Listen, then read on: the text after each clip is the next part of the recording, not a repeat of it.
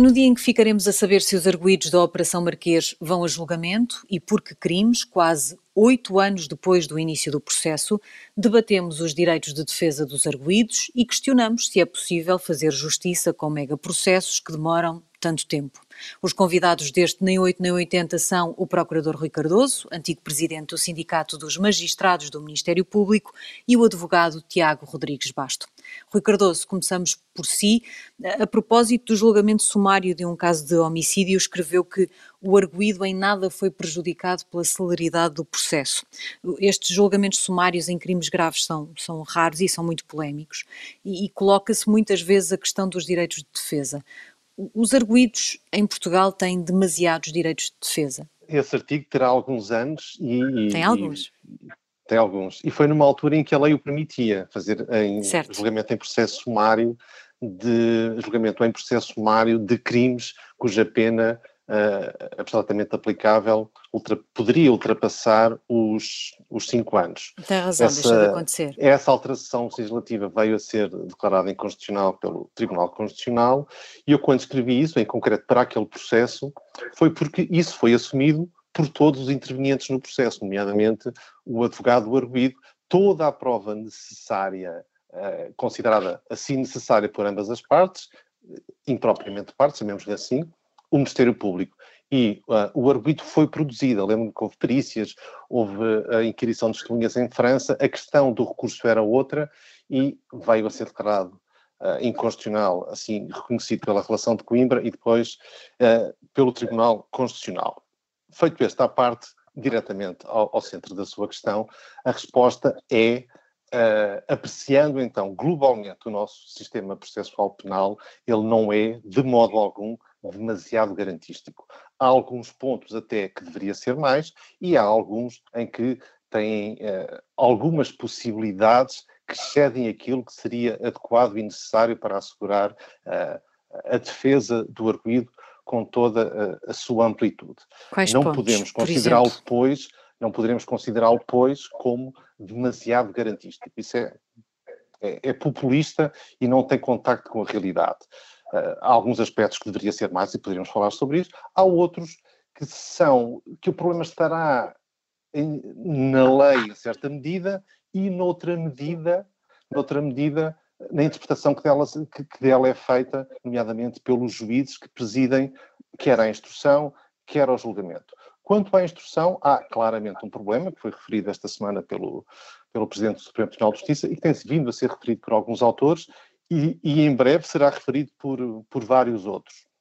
E não é apenas por este processo que, de que hoje se conhece a decisão instrutória, é por um conjunto de processos. A instrução, aquela fase facultativa que se pode seguir à decisão do Ministério Público acusar ou arquivar uh, um processo, e o problema que tem surgido é nos casos de acusação pelo Ministério Público em processos que são mais complexos, foi pensado inicialmente como algo muito simples, idealmente só com uma diligência, que era o debate instrutório, e que era uma reapreciação pelo juiz da prova que estava no inquérito. Isso é, a reforma processual penal de dois mil e sete veio uh, com outra perspectiva, com maior amplitude, que levou a, a críticas severas, por exemplo, do professor Figueiredo Dias e do professor Nuno Brandão, uh, mas não só, e, e, e permitiu uma visão uh, maximalista da fase de instrução, que se tem vindo a transformar, muitas vezes, uh, num pré-julgamento.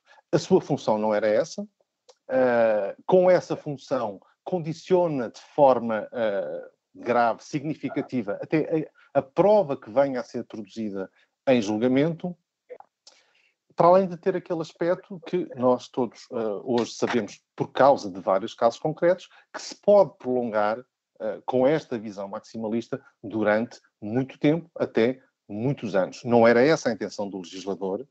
Uh, a lei deveria ser mais clara neste sentido. É, é assim que o faz. Uh, fazem vários códigos de processo penal que foram inspirados pelo português em países africanos de língua oficial portuguesa, de uma forma muito mais, uh, uh, muito mais inteligente, se me é permitido. A nossa lei permite, e depois há juízes que, apesar desse teor da lei, tem esta visão que me parece mais fiel ao espírito do legislador, uma visão mais minimalista, e outros têm uma visão mais maximalista. Por isso é que hoje se discute o que, de, o que fazer à instrução quando, em caso de acusação pelo Ministério Público. Há quem tenha, proponha, e foi isso, parece que foi, aconteceu esta semana com o Presidente do Supremo Tribunal de Justiça, a pura extinção, nesse caso, da instrução. Há quem tenha visões menos radicais que a admitem, reduzindo-a, porém, à tal audiência contraditória, presidida naturalmente pelo juiz de instrução, em que haverá discussão, a reapreciação da prova que existia no, no, no inquérito, a quando do encerramento, ou seja, da uh, decisão de acusação do Ministério Público. Em julgamento, há uma, outra, há uma outra questão que tem a ver com a possibilidade de produzir novos meios de prova, para além daqueles que foram arrolados uh, na acusação pelo Ministério Público ou pelos advogados na, na no Ministério Público e assistente, ou pelos advogados na contestação. Há um artigo também que dá, permite tudo e não permite nada, fica tudo nas mãos, basicamente, do juiz. Há juízes que tudo permitem e há juízes que nada permitem. E dessa interpretação, mais uma vez, ou mais minimalista ou mais maximalista, resulta também, muitas vezes, o prolongar por muito tempo do, do, do julgamento. E são dois pequenos aspectos, mas com grandes consequências numa visão global da duração do processo. Não, não falou da, da fase do inquérito. Uh, a, a lei também deveria ser mais uh, clara em relação, por exemplo, aos prazos uh, para a fase do inquérito. É porque normalmente atribui-se a demora na conclusão dos processos muito à, às possibilidades de recurso dos arguídos uh, e, a, e a expedientes dilatórios, mas os arguídos têm prazos uh, uh, para se defenderem, enquanto que o Ministério Público não tem prazos na fase de inquérito. Isso também é um problema, é porque nós vemos investigações. Uh, dou-lhe o exemplo do, é do, do caso do, do caso Monte Branco, não para falarmos especificamente dele, mas é um caso que, creio, o inquérito foi aberto em dois mil e onze e não tem uma acusação. É claramente um problema também. Note que o Ministério Público não tem um prazo para a conclusão do inquérito, poderíamos falar sobre isso. A partir desse momento, os prazos que a lei prevê são exatamente iguais para o Ministério Público e para todos os sujeitos processuais. Mas a, uh, até esse prazo... momento podem passar dez anos. Claro, mas eu estou só a dizer, a partir desse momento os prazos são iguais em tudo mais, prazos de recursos, de requerimentos, o, o que seja. Até, quanto ao inquérito, a não nossa problema. lei não, não prevê uns prazos máximos de inquérito, mas esses prazos, esses prazos máximos não têm essa consequência de uh, obrigarem à, à conclusão do inquérito àquele momento, sob pena de ele não poder, por exemplo, ser concluído com uma acusação. Isso está expresso em pelo menos três lugares diferentes, em três institutos diferentes do Código de Processo Penal. É assim e, em meu entender, deverá ser, continuar a ser assim. Porque, uh, por muitas razões. Uh, de forma simples, porque é que, uh, apesar de ter outras consequências, poder ter consequências, nomeadamente ao nível disciplinar, ao nível da responsabilidade civil, até dos magistrados, etc, etcétera. Mas quanto A, a, ao destino do inquérito. Uh, só é possível ver se um determinado inquérito demorou mais ou menos do que devia, do que devia, analisando em concreto. Em abstrato de fora, nós podemos ter uma perspectiva global e ter um, um, uma ideia assim, genérica sobre uh, uh, a demora, mas uh, ela pode ser incorreta e injustificada. Isto porque... Em algum tipo de criminalidade, nomeadamente aquela que existe nos processos que, que, que referiu, nós estamos, nós, país, e nós, sistema de justiça, nós, Ministério Público, estamos muitas vezes totalmente dependentes da boa ou má vontade de outros, uh, outros Estados ou uh, territórios que nem Estados são, quando necessitamos da sua colaboração. E é irrealista pensar que...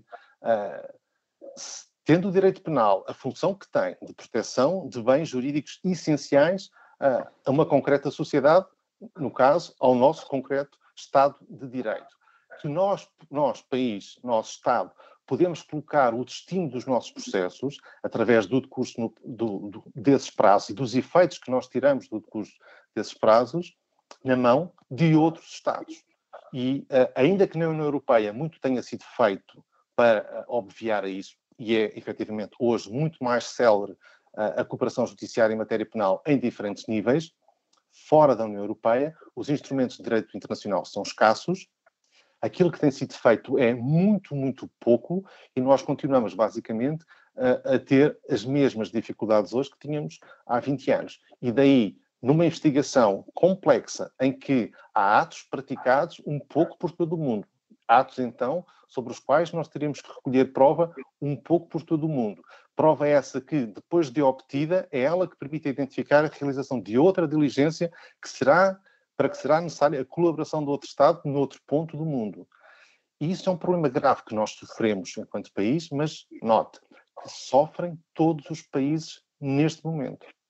Não é um problema só nosso. Oh, Sara, posso, posso, pode, pode, posso, força. Posso, só para dizer que, que genericamente uh, estou, estou de acordo, mas relativamente a esta, a esta questão, que também, que também está na origem um pouco, na, na, depois na, na discussão que se segue na fase de instrução, uh, eu, eu, do ponto de vista uh, positivo, eu, eu acho que é verdade que, que os prazos de conclusão do inquérito não são perentórios e, portanto, que uh, uh, o seu não cumprimento não acarreta nesta, neste momento nenhuma consequência para o processo, poderá acarretar outras para, para o, o magistrado que tenha, que tenha a condução do processo, mas uh, discordo é que tenha que ser, uh, ou que deva ser exatamente assim.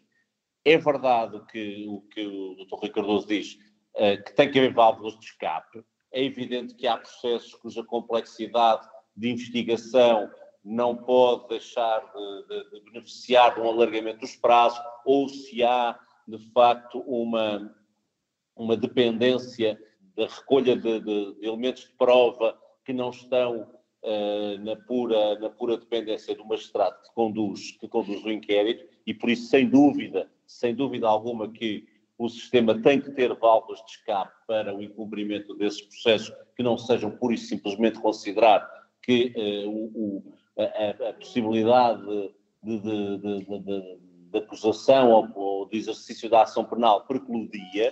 Eu estou de acordo. Agora, o que nós verificamos não é exatamente assim. É, em quase nenhum inquérito são cumpridos os prazos.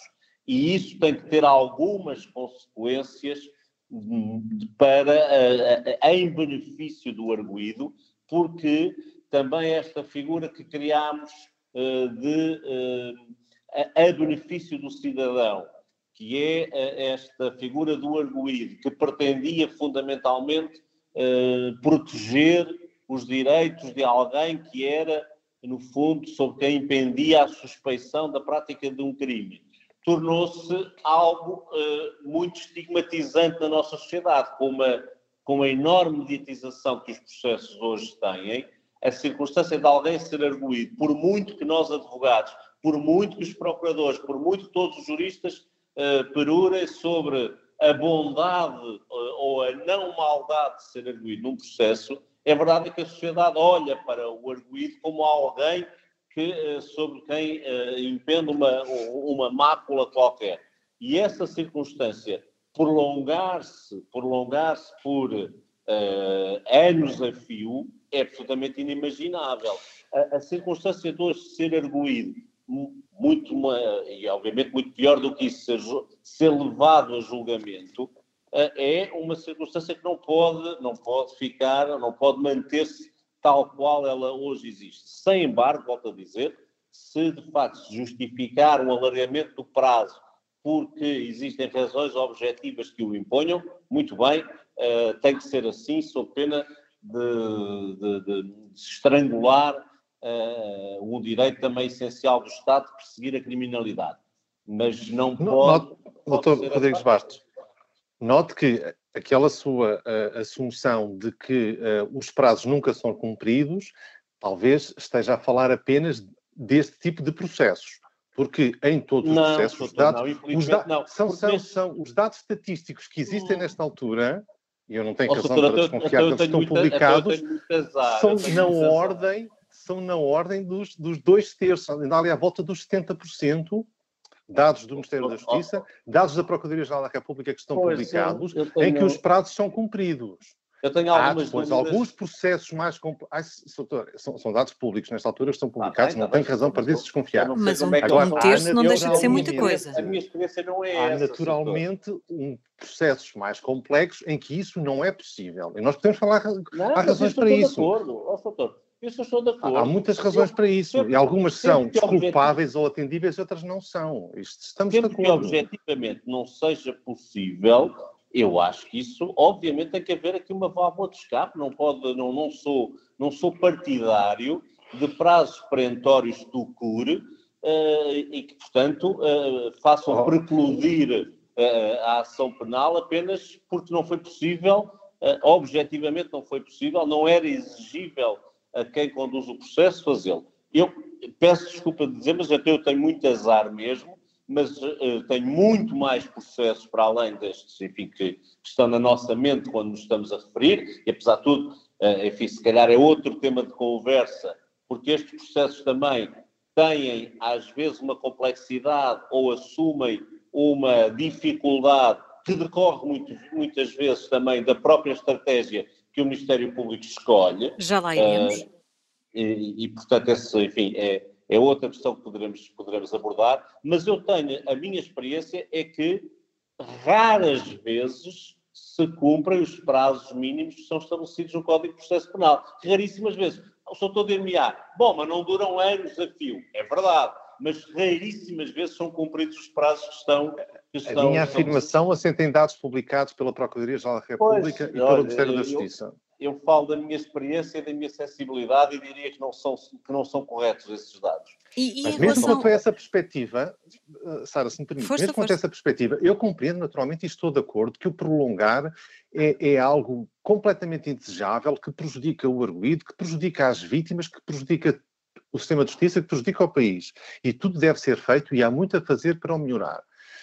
Agora, quando há pouco dizia que do custo do prazo deve advir algum benefício para o arguido, aí é que eu já não estou de modo algum de acordo, porque nós podemos estar a falar de crimes ditos sem vítimas, a corrupção, mas que afinal tem vítimas que somos todos nós, uh, por isso é que alguns autores falam já de um direito fundamental a viver numa sociedade sem corrupção, uh, mas podemos ter crimes com vítimas, e imagino que até numa situação em que efetivamente, foi por culpa do procurador que o inquérito não foi concluído no seu devido tempo, mas que esse concreto inquérito e esse procurador, por isso é merecedor de censura disciplinar até, mas a vítima desse crime, que pode ser, por exemplo, uma vítima de violência doméstica, uma vítima de violação, uh, vai-lhe ser negado a ela o direito à justiça para... O ou só todos convidamos uma coisa, o, o sujeito... chamemos assim de facilidade de linguagem, o sujeito passivo sobre quem está a impender o processo é o arguido. Esse, a, isso a, a é vítima, verdade, mas vítima, essa era uma visão... Pode inclusive, pode, inclusive constituir-se assistente e ter uma intervenção ativa no processo. O arguido não domina o seu destino. É verdade, não é? É verdade. E essa decisão, eventualmente, de arquivamento, vai prejudicar quem? O arguido não tem... E é sobre ele que está a impender. Doutor, não sei se bem se mal, porventura, repare, doutor, repare que se, se, se não é justificada, se o Estado não consegue, dentro dos prazos que seriam razoáveis, estabelecer minimamente os pressupostos da responsabilidade criminal daquele indivíduo, não é justo, não é aceitável que sobre ele continue a impender uma mácula de ter praticado um crime. E, por exemplo, vamos admitir que estamos a falar, inclusive, desse que o doutor acabou de referir, que é, do, que é altamente estigmatizante nos dias que correm. E, portanto, o doutor está-me a dizer que o procurador não agiu corretamente. A vítima é lesada, mas o arguido, sobre quem impende essa, essa, essa, essa suspeição de ter praticado um crime tão, tão repulsivo nos dias de hoje... não tem, não pode ver eh, satisfeito nenhum, nenhum direito, não pode ter nenhuma, nenhuma reação perante esse incumprimento que não seja, eventualmente, suscitar a responsabilidade disciplinar do, do magistrado. Não creio que essa deva ser a boa solução. Eu, eu discordo, e, e além de mim discordam pois, todos os países da Europa, porque ao que sei, apenas a Itália é que tem um, um sistema em que os prazos têm esse efeito, efeito preclusivo da acusação. Mas, até face à jurisprudência do Tribunal Europeu dos Direitos Humanos, não tenho dúvida de que essa, o, o, o, o ter, como consequência obrigatória de um inquérito e uma investigação, o arquivamento pelo decurso do prazo, no caso em que há uma vítima naqueles, como os exemplos em que eu dei, isso constituiria uma flagrante, um flagrante, uma flagrante denegação de justiça. O direito penal, temos que recordar porque é que o direito penal serve, serve para proteger bens jurídicos e os fins das penas. E nos fins das penas estão a, a, a proteção para impedir que aquela pessoa levá-la de forma positiva ou negativa a não praticar o crime, mas também para toda a, a, a comunidade. É no direito penal, ou melhor, é através do processo penal que se efetiva essa proteção de bens jurídicos. E nós, ao dizer que, pelo decurso do prazo, deveríamos ter esse efeito, estamos a renunciar, estamos a renunciar a essa proteção. Mas, repito também, como, como claro que eu concordo que isto deve ser o mais depressa possível e, e porque a, a demora do prazo prejudica quer o arguido, quer a vítima. Pronto, isso, estamos de acordo, estamos de acordo. Mas, Nesse Tiago, aspecto estamos de acordo. Mas, Tiago Rodrigues Basto, a capacidade do procedimento, como a prescrição, são feitas também sempre em benefício do arguído. É sobre ele. E aí é que está a questão, doutor. É isso mesmo. É que efeitos substantivos que são decorrência do, do decurso do prazo estão na prescrição. Esse é que são, aí é que o Estado diz não podemos, não podemos continuar a pois, perseguir criminalmente diz, esta pessoa. Doutor, doutor, só, que, só, que, só que isso convenhamos, uh, enfim, em alguns casos chegamos a, esse, chegamos a esse patamar, mas convenhamos que é aceitável que os prazos de prescrição sejam mais longos, não inviabilizem, que, repare, nada impede, nada impede, como o doutor inclusive sabe, que haja um arquivamento e uma reabertura do inquérito. Portanto, o que eu proponho não é que o Estado perca o direito de, de, de, de exercer a ação penal. O que tem é que aquele procedimento que não foi possível reunir a prova num prazo que o legislador considerou razoável para o inquérito, tem que ter aqui uma consequência, nem que, nem que depois possa ser reaberto. Isso, como se sabe, acontece. Agora, manter alguém em banho-maria, com uma condição que a sociedade vê com muito mais olhos, que tem efetivamente uma repercussão clara na vida das pessoas, é que me parece uh, de facto inaceitável. Aí estamos, estamos uh, em desacordo uh, completamente. Eu não, eu não digo que seja a preclusão da ação penal. Eu penso que essa, sim senhora, deve ficar para o prazo da prescrição. Agora, aquele procedimento para já não conduziu uh, a que fosse possível uh, sustentar a suspeição que, que existia sobre aquele indivíduo. Então, ele deve ter outro estatuto, deve ter outra figura e depois, quiçá, uma reabertura do inquérito, se uh, aconteceu alguma coisa que permita reavaliar essa postura. Manter os arguidos nessa circunstância é que me parece... Aliás, eu estou a reparar, eu estou a dizer, deputado, quantas vezes... Quantas, quando, enfim, vamos assistindo, é verdade, sou tudo ir-me-á, e aí eu, eu terei que concordar consigo que é mais nestes processos mais complexos. Mas quantas vezes nós não temos uma coisa que é quase caricata, que é uh, não sei quantas medidas de coação que acabam por caducar por um curso do tempo. E o inquérito ainda se prolonga por mais não sei quanto tempo para lá das medidas de coação. Não é certamente a situação desejável, estamos de acordo quanto a isso, mas nesse, mesmo nessa sua proposta há vários problemas, mas se calhar é melhor, não temos que tempo, senão vamos falar só de, de, em termos de direito a constituir. Não, eu, eu gostava era de, de, certamente de falar... tem outros assuntos. Não, eu gostava que também, essa, essa é uma fase de facto, mas há outras fases ao longo de um processo uh, que também contribuem para a demora na resolução e às vezes até para a prescrição De, de alguns crimes, que é, por exemplo, quando já falámos aqui da fase de instrução, também já falámos de uh, problemas que podem acontecer durante a fase de julgamento, mas é na fase de recurso.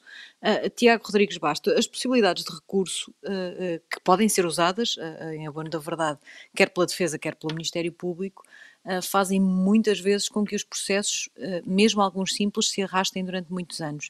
É possível recorrer, pedir uma aclaração, recorrer para o plenário, pedir outra aclaração, recorrer para outra instância. Fa- faz algum sentido, até para o próprio arguido, que nunca se saiba muito bem quando é que um processo vai acabar? Não, mas, oh, oh, oh, Sara, acho que aí temos que não confundir as coisas e, enfim, voltando à, à, à intervenção inicial do Rui Cardoso, eu creio que nós não temos um sistema, de facto, seja desequilibrado na sua globalidade sobre esse ponto de vista. A questão, a questão está em que, e não me pergunto exatamente porquê, se calhar o doutor Rui Cardoso conseguirá responder melhor do que eu, em que, em que há uma demora na, na resolução ou na, na, na decisão de recursos que é um pouco incompreensível, porque, vamos lá ver, todo o, o, o recurso tem prazos hoje que ou são de quinze dias ou são de trinta dias. Uh, há uma resposta da contraparte em quinze dias ou em trinta dias. Portanto, no, na melhor das hipóteses, nós temos aqui sessenta dias. Depois, se houver aclarações ou o que é que seja, temos mais dez dias. Ou... Não, portanto, não é aqui... Agora, é verdade que há depois decisões que nos tribunais superiores demoram muito tempo a ser tomadas. Uh, isso, isso não pode ser uma, uma questão que seja imputável ou que, seja, ou que deva ser resolvida uh, cerceando uh, direitos. Porque há uma e, coisa e qual que, é a tudo, linha que separa um direito de defesa de um expediente dilatório? Lá, eu, eu acho que ele, é, ele, é, ele é, é suficientemente visível quando, de facto, há alguma substância naquilo que se alega, naquilo que se pretende uh, obter Com, a, com, com os expedientes, chamemos-lhe assim, ou se ele, de facto, apenas se destina a ganhar tempo. E, e deixe-me dizer-lhe que, não tanto na perspectiva criminal, mas na perspectiva civil, levou a que os tribunais tenham aumentado muito as condenações por litigância de má-fé uh, e por aí fora. E, portanto, uh, uh, acho que, que, que não é aí que, que o gato vai, a, vai às colhoses, porque uh, uh, temos, temos que sempre ser a consciência Uh, que uh, no, no, no final da linha está a privação da liberdade do indivíduo, está uma condenação penal que é talvez a condenação, ou talvez não, é seguramente a condenação mais pesada que pode ser imposta numa, numa, numa sociedade. E por isso o, a circunstância de se apurar com o máximo de, de rigor se aquela decisão está bem tomada ou está mal tomada, não me parece que, que deva ser mal vista. Agora, o que é que separa um expediente dilatório de, uma, de um exercício de um direito de defesa? Eu acho que todos nós somos capazes de, de, o, de o detectar na, nesse expediente. Eu, aliás, tenho, uma, tenho, tenho um cliente, enfim, que tem, tem um cliente mediático que me disse, bom... Se a partir, a partir do momento em que tu não acredites naquilo que estás a fazer, não faças. E, portanto, eu acho que essa é a linha. Agora... E isso é o mais comum tá, ou menos que os, comum? Que, que os advogados pisam a linha? Ah, sim, seguramente que pisam. Isso não tenho muitas dúvidas sobre a matéria. Qualquer um de nós já terá pisado a linha. Agora, eu costumo dizer que... Uh, o que nos mantém saudáveis ainda é quando sabemos que pisámos a linha, não é? Uh, quando já não temos a noção disso é que a coisa é mais, é mais grave. Se me perguntar se eu alguma vez já usei um expediente dilatório, diria que sim, tenho convicção que sim, que já o terei feito.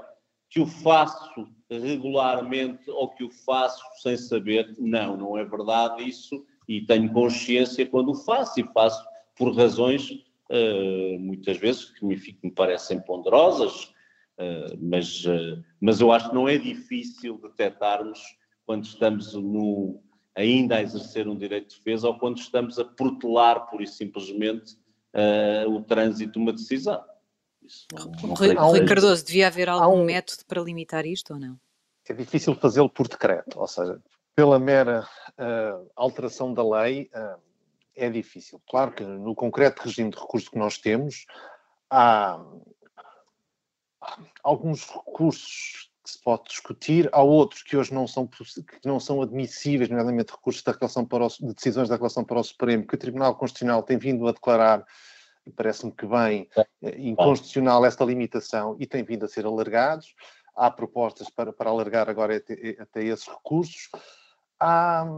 há Este, este é um problema complexo. Eu acho que, apesar de nós termos, assim, em média, prazos de decisão na relação e do Supremo muito bons, nos processos, voltamos à mesma questão, nos processos mais volumosos, mais complexos, esses prazos já não são respeitados. Mas fora disso, nós temos prazos muito bons de decisão. Há um problema uh, significativo e que é facilmente identificável, que são os recursos para o Tribunal Constitucional. Porquê é que eu digo que ela é facilmente identificável? porque nós vemos nas decisões do Tribunal Constitucional o número de, de decisões sumárias de não conhecimento da pretensão do recorrente, e é brutal. É brutal, é esmagador, é muito acima de, de certamente de, de metade e se calhar à volta do, dos dois Ui, terços. Sim, ou mais ainda. Mais ainda. Talvez. Ou mais ainda.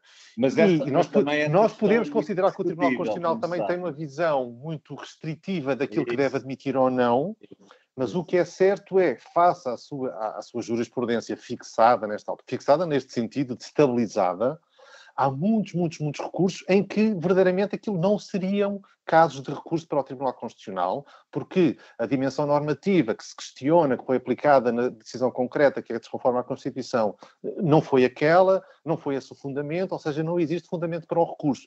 E isso leva, e há muitos casos uh, conhecidos em que isso aconteceu, e leva depois a um, a um, um, um atrasar tal Enfim, do trânsito julgado que condiciona... O que levou alguns países a considerar que esse recurso para o Tribunal Constitucional, mal ou bem à luz da sua legislação, não sei, não condicionam o trânsito em julgado da, da decisão.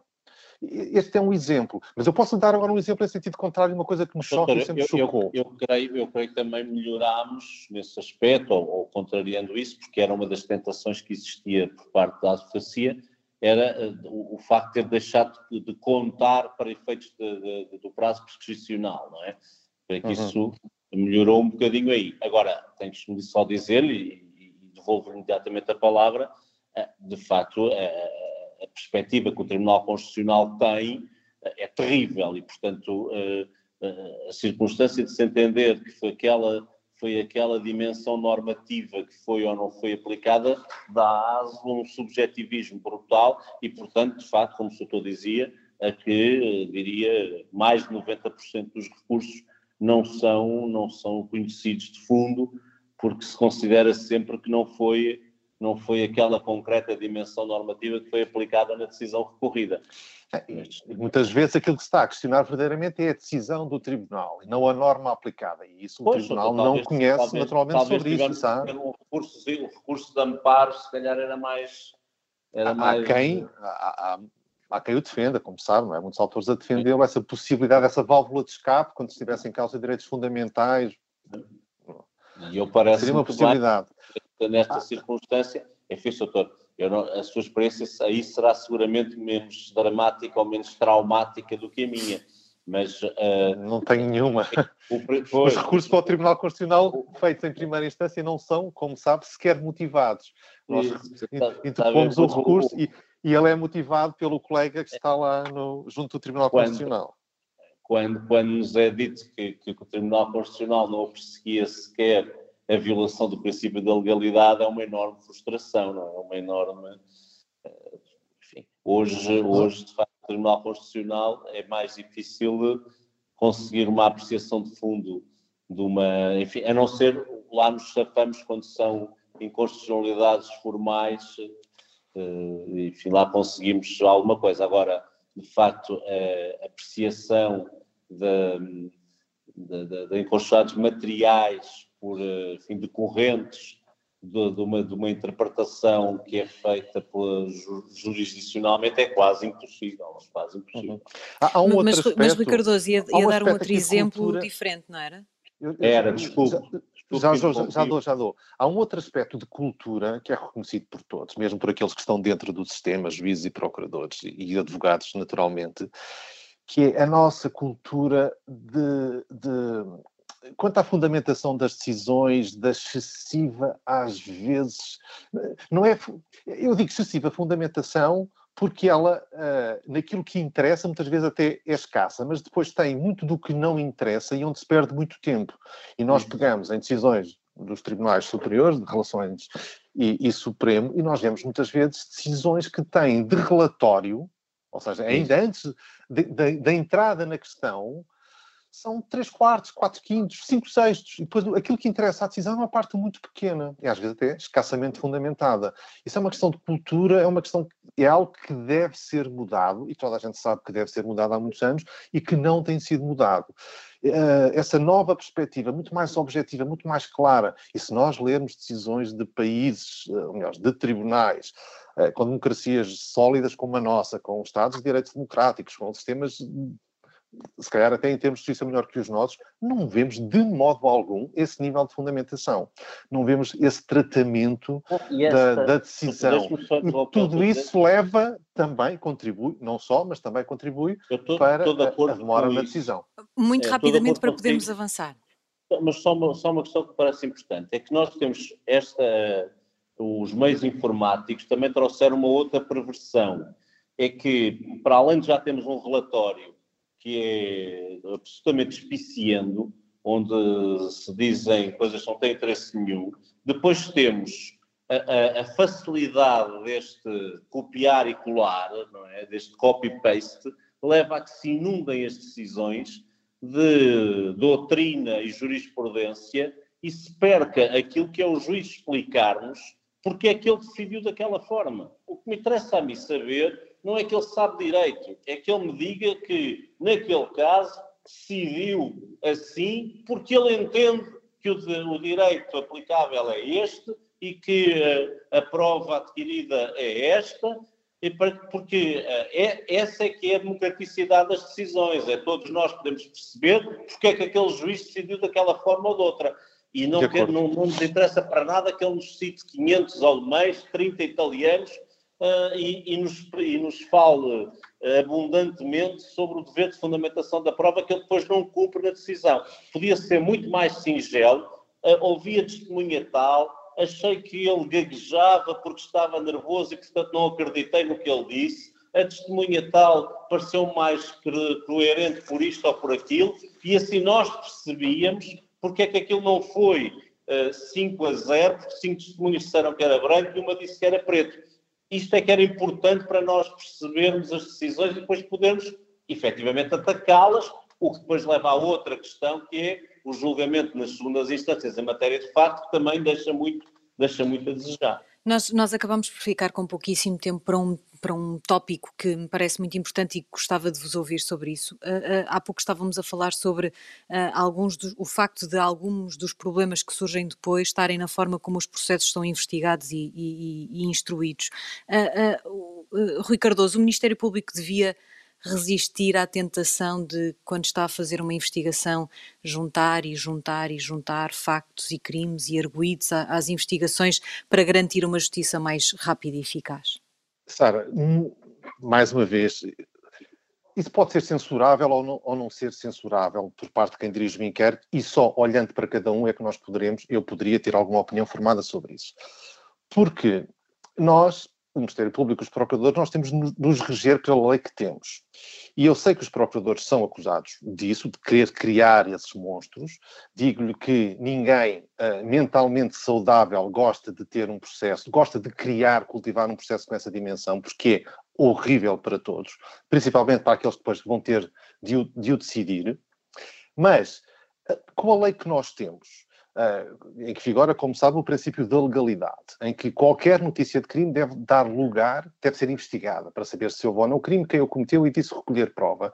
O Ministério Público, em rigor, não pode fechar os olhos a nada. E se existirem as conexões processuais que estão previstas na lei, o Ministério Público deve fazê-lo. A questão que colocará então é, mas deve fazê-lo naquele processo ou noutro. Isso só, no concreto processo, é que se poderá saber se isto pode ser autonomizado ou não. Sendo que aquilo que a lei diz é que, verificando, verificando-se a conexão processual, deve ser no mesmo processo. Claro que pode ser, pode não ser apensado, pode ser uh, feita a investigação autonomamente, desde que fundamentado. Repito aquilo que disse ao, ao início, não é possível ter uma posição assim, em abstrato para tudo. Mas eu acho em que concreto depois, o risco... Vou tocar, vou tocar na ferida. O risco... É. Deixa-me só acabar. É saber, não é querer, não é querer eu, eu admito que ninguém queira criar um monstro. Eu acho que nestas questões é resistir a criar um monstro. Porque as pessoas têm, têm a percepção que o monstro vai, vai existir. e, e exatamente é usar, usar com alguma sapiência a possibilidade de separar, de separar os processos, por um lado. Por outro, por outro, não querer uh, prosseguir esta visão maximalista de que uh, se têm que imputar setecentos e cinquenta crimes. No final, até se pode ter a perspectiva de que poderão estar ali setecentos e cinquenta crimes. Mas seguramente se percebe que há quinhentos e cinquenta que a prova é duvidosa, que a prova não é uh, sólida, e outros duzentos em que a prova é muito, muito, muito, muito consolidada. O que mas é que Tiago Rodrigues Basto faz justiça se mas, mas, repara, mas o que vai acontecer é que estes duzentos não vão ser julgados com a celeridade como deveriam ser, porque vão em reboque dos outros quinhentos que não têm esta solidez e que depois dão origem, de facto, às instruções, obviamente, para deitar abaixo esses quinhentos que não têm solidez alguma, em vez de se ter prosseguido imediatamente para o julgamento daquilo que era... Doutor, quando isso acontece, se isso acontecer, se isso acontecer, há um erro. Aí, isso é, se acontecer, é censurável, porque dizer, ah, estes têm prova, estes não têm, vai tudo a reboque, isso é claramente uma coisa censurável e isso não deve acontecer. Está errado. Quanto ao fechar os olhos a aquelas notícias de crime que surgem, aquilo que se pede ao Ministério Público é que, então, de respeito à Constituição e à lei. E isso é algo que, a ser feito, que se altera a Constituição e a lei. Agora, não pode ser o Ministério Público a ter que ter o ónus de não façam aquilo que a lei diz, porque não, nós temos o dever de fazer. Mas que sentido é que faz ter uma, uma longa depois, investigação se depois os crimes oh, prescrevem ou a passagem do tempo faz com que não fique um sentimento de justiça? É isso mesmo. Claro, essa, essa preocupação tem de estar presente. Tem sempre. E isto não, não há uma resposta fácil para isto. Claro que há muito a fazer e, e isso é, é algo que no dia a dia quem tem processo com esse risco tem de manter um controle muito preciso sobre o objeto da investigação e só alarga por sua decisão, o que muitas vezes não acontece, porque são os O P Cs que vão alargando sem o controle do Ministério Público, ou seja, só alarga por sua decisão, isso fica claro no processo e... E tem que, a cada momento, ver, há uma conexão que deve ficar aqui, há uma, há um, há uma outra notícia de crime que pode ser feita à parte. Sobre isto, tem de ter a perspectiva que é uma perspectiva global de, sendo certo que nós sabemos, se nós formos a, a olhar para uma realidade, não, vendo, não tendo a perspectiva global, olhando apenas ponto a ponto, nós não vamos vê-la toda e nós, se calhar, nem vamos identificar nenhum facto ilícito, nenhum crime. Por outro lado, ainda que isso seja possível fazer essa separação, uh, o que nós também temos o risco para o arguido, para as testemunhas, para todo o sistema, é de uma pulverização de processos e aquele que poderia ser investigado e julgado num único processo por trinta crimes, vai ser julgado em trinta crimes, em trinta processos. Ou melhor, em trinta processos por trinta crimes autónomos. Isso não aumenta, então, Tiago Rodrigues Basto, esse ónus sobre o, o arguido que falava, é que de repente o arguido está a ser investigado em trinta processos e não apenas num?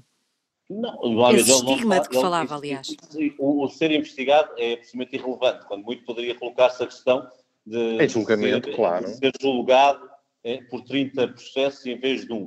Agora, o que não há a mínima dúvida é que estamos a, nós estamos a falar na perspectiva de um único arguido, mas nós temos normalmente processos com trinta, quarenta arguidos que uh, cada um deles, cada um deles depois tem um segmentozinho do processo. O que é que significa? Significa que ele está três ou quatro anos metido num processo, uh, num, num julgamento, em que verdadeiramente de trezentas sessões de julgamento interessaram três ou quatro ou cinco. Ora, se ele pudesse ser julgado à parte, mesmo que fosse por trinta crimes, ele seguramente era julgado muito mais depressa nos trinta crimes do que naquele, naquele outro crime. Por isso, inclusive, repare, inclusive, dada essa conexão de que o doutor Rui Cardoso falava, pode muito bem acontecer que ao fim do julgamento do primeiro ou do segundo crime, as coisas sejam substancialmente diferentes para todos os outros. Agora, isso permite-lhe organizar uma defesa.